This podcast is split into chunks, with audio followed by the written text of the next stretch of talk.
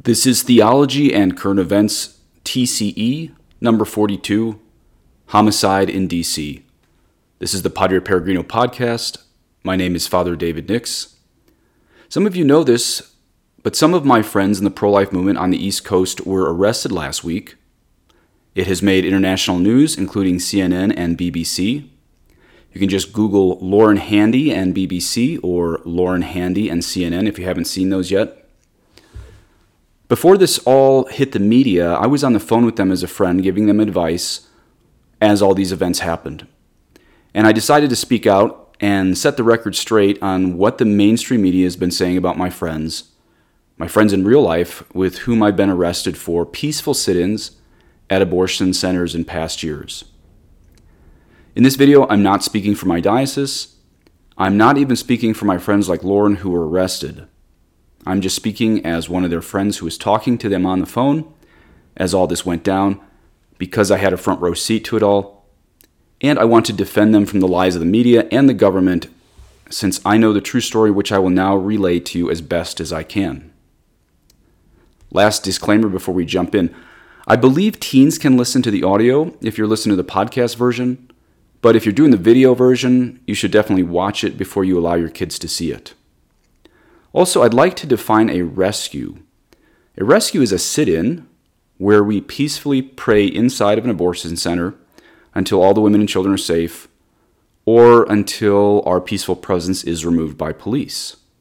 I will use sit in and rescue interchangeably, even though my friends in Red Rose Rescue don't like the term sit in, but not everyone's used to the term rescue, so I'll use both of those. So I've been praying outside of abortion centers since I was about 16. But in 2018, I started praying inside of them and subsequently get arrested with Red Rose Rescue. The first I was involved with was on the 24th of July, 2018, in Washington, D.C., where I was taken away in handcuffs to a district jail by Metro Police. And my second rescue was on the 13th of July, 2019, in New Jersey, here, if you're doing the video version, you can see me with Father Fidelis and Will Goodman on the floor next to me. So, Will and Lauren are my friends from Red Rose Rescue, but sometimes they do rescue work outside of Red Rose Rescue. They did a 2020 rescue with a group called Garland 9, and we're going to see how this plays into the story. Okay, so as I said, my friends Will Goodman and Lauren Handy were apprehended by the authorities. But it wasn't the cops like situations with me and Father Fidelis before. This time, this year, just a week ago, it was the FBI, full shiny SUVs, heavy weapons. Why did they come after my friends? Okay, so I'm making this video on the 5th of April 2022, and as I make this video, the Department of Justice and the FBI just a week ago decided to apprehend my friends Lauren Will and Joan, who we'll get to, for a rescue or a sit in they did on the 22nd of October 2020. Notice that is over one and a half years ago. Here's where you should start really paying attention to the timeline on this video or podcast. Okay, so fast forward from 2020 to just last week, but before the FBI was involved in any raids. It's March 25th, 2022, and my friend Lauren was praying in front of a DC abortion center called Surgis Center. It's amazing that all of what I'm about to tell you went down on the Annunciation and the doctor killing these babies there is called Santangelo. But God is sovereign, whether it's his positive will or permissive will at play. So as Lauren was praying, a biowaste truck was about to take away dead babies from Santangelo, St. Angelo's abortion center called Surgis Center. Now the truck said Curtis Bay Energy on the side. This biowaste leaving this abortion center is used for electricity in Baltimore. Now, if I just lost some listeners because they think that's too fantastical, believing that dead babies make the lights go on in Baltimore, just go research it yourself. Or ask yourself why is the word energy on the side of a biowaste truck, namely Curtis Bay Energy, as they take away aborted babies? So Lauren and Teresa asked the driver for one of those boxes that he was loading into the truck. Amazingly, he agreed. He didn't know what he was loading. The two women told him that those babies deserve a proper burial. So he gave them these boxes. Soon after opening these boxes, Lauren texted me. Was about 1:20 p.m. on the east on the East Coast. Her first of two texts said, "Please call me. It's important." Her second text read, We found 110 babies, and three of them second trimester, and two of them third trimester. Now, I was in California at this time offering a traditional Latin Mass for some nuns, or in the presence of nuns to God, I should say, so I didn't get this until 11 a.m. Pacific time. Now, if you're doing the video version and you are sensitive to graphic pictures, I would suggest that you keep listening but turn away for the next 30 seconds while I talk about what they texted me. Here is what she texted me first. Of course, not that it's any gruesome contest, but you won't see these pictures in any other pro life media. I'm only saying that so that you know my story is authentic and I'm not just copying it. They showed me this last picture, and they also showed that to a well known pro lifer you all know his name, but I won't say his name because he did not give me permission to talk about this. But he pointed out that babies poisoned in the womb often come out green or blue, where the baby that you can see if you're doing the video version is so pink that he believes it was drowned after it was born. This is one of the babies intercepted by Lauren. Okay, now that's it for rough pictures of violence for the rest of the video, so you can watch again if you were turned away. So let's get back to the timeline. I called Lauren when I saw these texts and we talked about how to bury these babies.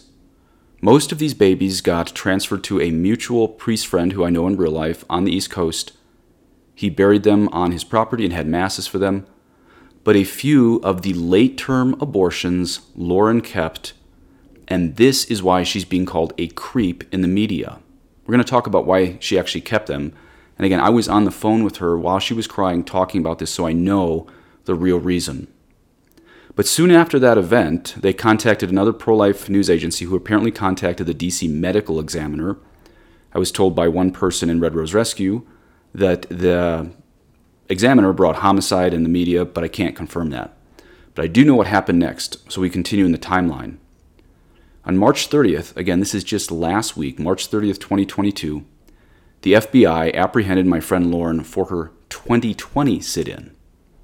Now, shortly after that, but on the same day, again on March 30th, the medical examiner showed up at Lauren's home to take away the dead children that she just wanted investigated before burial. Now, why would she want investigation for these babies? Dr. Kathi Aultman, a former abortionist who later became pro life, saw pictures of these babies and said to Live Action, quote, that one appears to be in the third trimester near term and looks like he should have been in a nursery, end quote. And also to live action, Dr. Patti Giebink similarly said via email that this baby boy, quote, looks close to term gestation and is pretty much intact, end quote. Let's look now at the coincidence of this timing of these two raids against Lauren. One was for this 2020 rescue of aborted babies, and the other for her 2022 rescue of most likely infanticide babies, at least extremely late term babies killed. I think of Karl Marx, who said, Accuse them of what you were doing and so cause confusion. I think of that when I saw that a DC news station said of Laura's home that it was a house of horrors. Now, of course, if you remember, that's the name given to abortion doctor Gosnell of Philadelphia's refrigerator for the grotesque things grotesque babies, parts that he had killed. How wicked to say this of Lauren, who was rescuing babies, wanted an investigation into infanticide, and then wanted to bury them, to call this a house of horrors.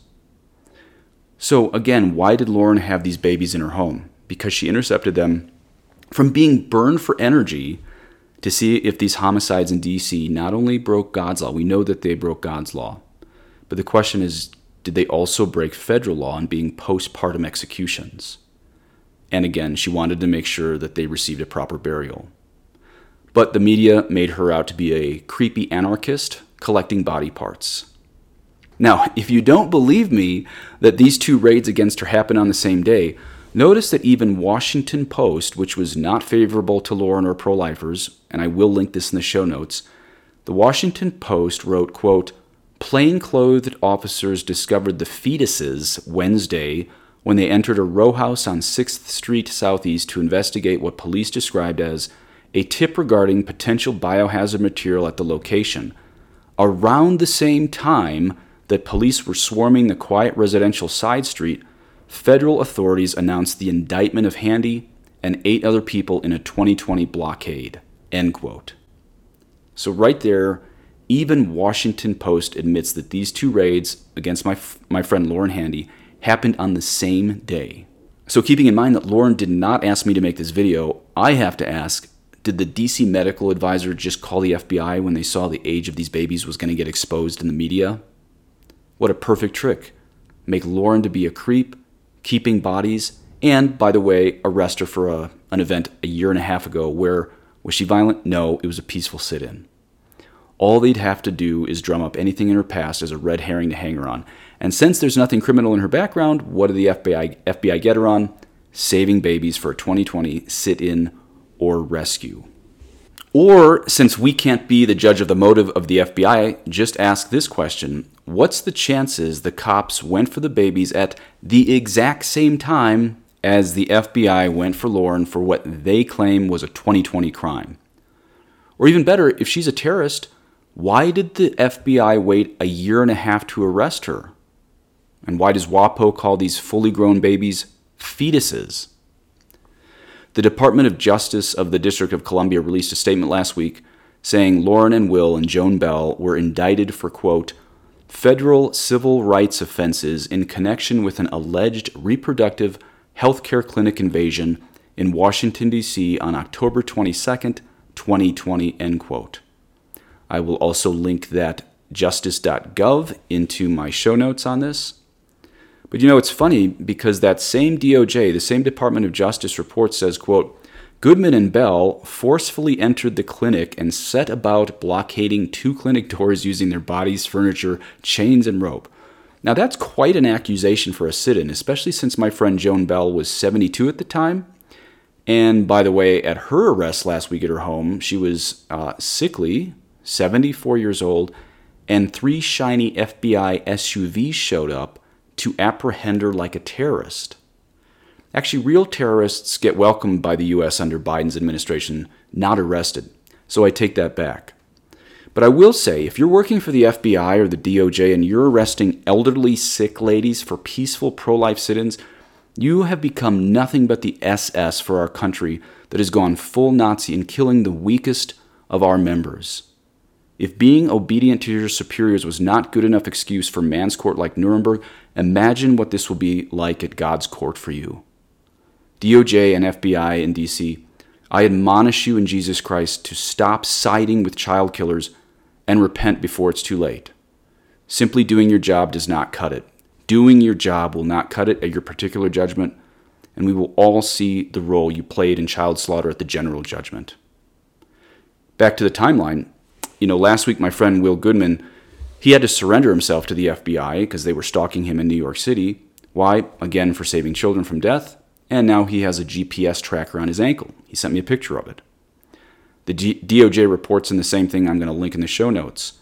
If convicted of the offenses, the defendants each face up to a maximum of 11 years in prison, three years of supervised release, and a fine of up to $350,000. So, one more question I want to ask is all of this really about a 2020 sit in? Or is this the January 6th against the pro life movement for uncovering murder in the nation's capital? Possibly not just late term abortion, but possibly infanticide.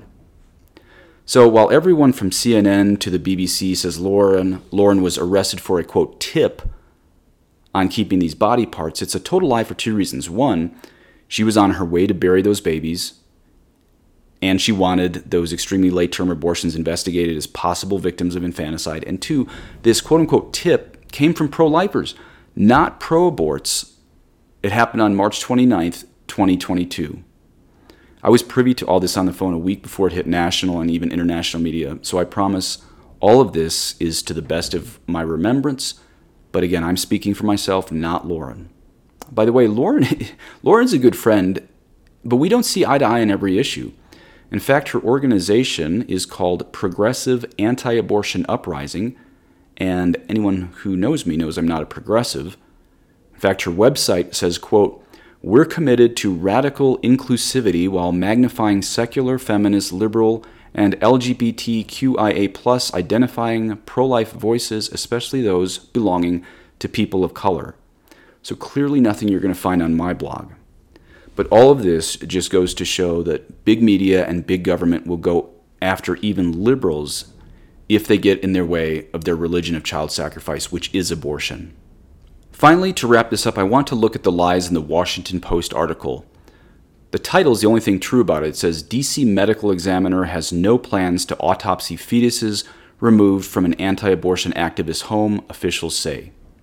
I will link that in the show notes. And by the way, notice that the two major links that I'm giving you in the show notes are from sites hostile to pro life movement, so you can check what I'm saying here.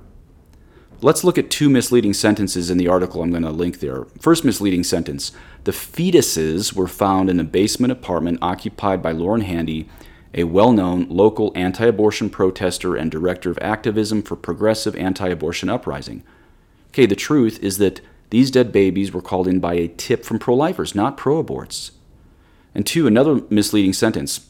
WAPO says Ashan Benedict, DC Police's executive assistant chief of police, police, told reporters Thursday that the fetuses appeared to have been aborted in accordance with DC law, and there doesn't seem to be anything criminal in nature about that except for how they got into this house.